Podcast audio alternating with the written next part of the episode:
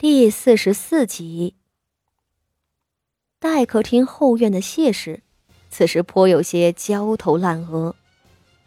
他坐在更衣的包下里，脸色铁青，发髻散乱，捂着的手臂上渗出了一层鲜红的血水，而在他的脚边上，傅宣仪同样衣衫不整，头脸狼狈，已经晕了过去。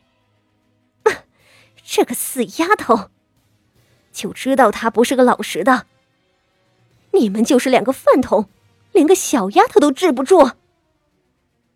谢氏没有想到傅宣仪真的要和他拼命，为了不做妾，傅宣仪连死都不怕。傅宣仪拿着簪子戳上了自己的脖子，母女二人僵持了两刻钟，直到傅宣仪的胳膊酸得开始发抖。两个仆妇瞅准了机会，扑上去抢簪子。傅宣仪可不好拿住，他拼死反抗，握着簪子划伤了两个婆子，竟还冲上去厮打谢氏。包下里面乱成一团。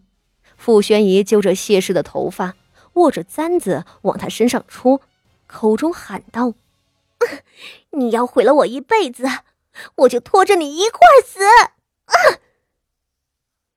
好在谢氏人多，两个婆子到底把傅宣仪给压住了。谢氏气急败坏，将预备好的迷药都给他灌了进去，又被他咬伤了手指。最后，傅宣仪不甘心的晕了过去，谢氏也弄得一身狼狈。张大勇家的呢？啊，让他去前头书房探消息，怎么还没有回来？谢氏怒道：“留下来的两个仆妇拖着半死不活的傅宣仪，其中一个怕了，建议道：‘嗯，太太，不如先把人抬过去吧。咱们出来的也久了，再不回去，老夫人怕是就要派人出来找。’谢氏冷道：‘哼，走出了这一步，还管那个老千婆做什么？’”看了看傅宣仪，道：“再等等，也不知徐将军那边是个什么境况，咱们贸然抬人过去也不妥。”说话间，外头门砰的一撞，张大勇家的闯了进来，他跑得气喘吁吁，满脸通红。啊，大太太，书房那边出事了。谢氏眉头一挑。紫竹林里的院落是徐大将军的住处，我打听了，您猜的没错。徐大将军今日给母亲祝寿，额外高兴了些，便与同僚们过多的喝了几杯酒，一时醉了，下人将他扶了过去。不过，不过什么？不过徐将军虽然在，那紫竹林里却闹起来了。张大勇家的急促道：“也不知出了什么事儿，国公府的两个管事嬷嬷领了十几个人冲进去了，里头还听见有人叫骂。奴婢想进去打探，让两个婆子给拦住了，只好回来禀太太。”谢氏的眉头轻轻的皱起。“你说那边闹起来了？”旋即却是一喜。还有人叫骂，骂的什么？紫竹林那边怎么会无缘无故的闹起来？难道是佳怡成功了？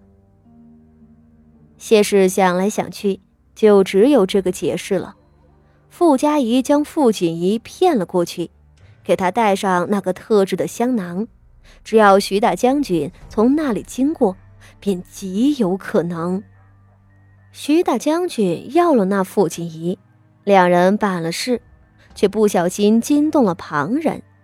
或许，那傅锦仪那丫头受辱后悲愤难忍，大喊大叫，惊动了人。张大勇家的回道：“里头骂的，好似是什么小娼妇，总之是难听的。小娼妇。”谢氏顿时兴奋起来，这事儿真的成了。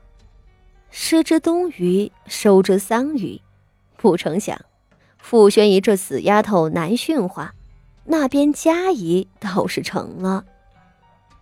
张大勇家的问道：“哎，太太，咱们还送五姑娘过去吗？正厅里的徐太夫人已经知道了这件事，遣了身边的婆子过去探看了，而且那边还有不少护卫过去把守着。”说主人家出了事儿，外人一概不得入内。我看，咱们不去了，走，回正厅那边。谢氏虽然高兴，又急火火的想回去看傅锦仪的好戏，却架不住身上脸上的伤。他费了些功夫整饬衣衫，重新梳了头。又不得不把傅宣仪的衣裳头脸也捯饬干净了，这才回去。其中一个仆妇背着傅宣仪，一同回到了正厅，里头宾客却不多了。原是众人用膳毕，男客们便离席去前头了，女眷们也正要移步去前头的一阁楼里陪着徐太夫人听戏，太夫人还坐在前头。国公夫人的位子空了，据说是礼佛之人不敢陪着太夫人一同听戏享乐，已经先行告退了。只是此时厅堂里剩下的人的脸色都有些不自在。徐太夫人身边围着四五个婆子和两个相熟的夫人，正蹙眉询问什么，竟也没有空理会宾客。老夫人，出了什么事啊？谢氏面露担忧的奔到了傅太夫人跟前。傅老夫人脸色也不大好，她一瞧谢氏，脸上更是拉下来了，道：“你去哪儿了？” 老夫人，我不过是去换了个衣裳，五丫头陪着我去的。只是不巧了，五丫头今日起得太早。陪我坐了一会儿，竟睡过去了。我看她睡得满头是汗，怕她出来会着凉伤风，便等了些时候。又招呼身后的两个仆妇：“快扶着五姑娘坐下，你们小心着点儿，别吵醒了她。”傅宣仪闭着眼睛，如一个木偶一般被放在椅子上。恰巧傅心怡坐在他的身边。眼唇笑道：“吴姐姐竟睡过去了，我还以为她真出去服侍母亲更衣了呢。不成想自个儿先睡着了，真是一点礼数都没有。”傅老夫人瞥了一眼昏睡的傅宣仪，倒看不出什么来，只是对着谢氏，她的脸色一点也不好。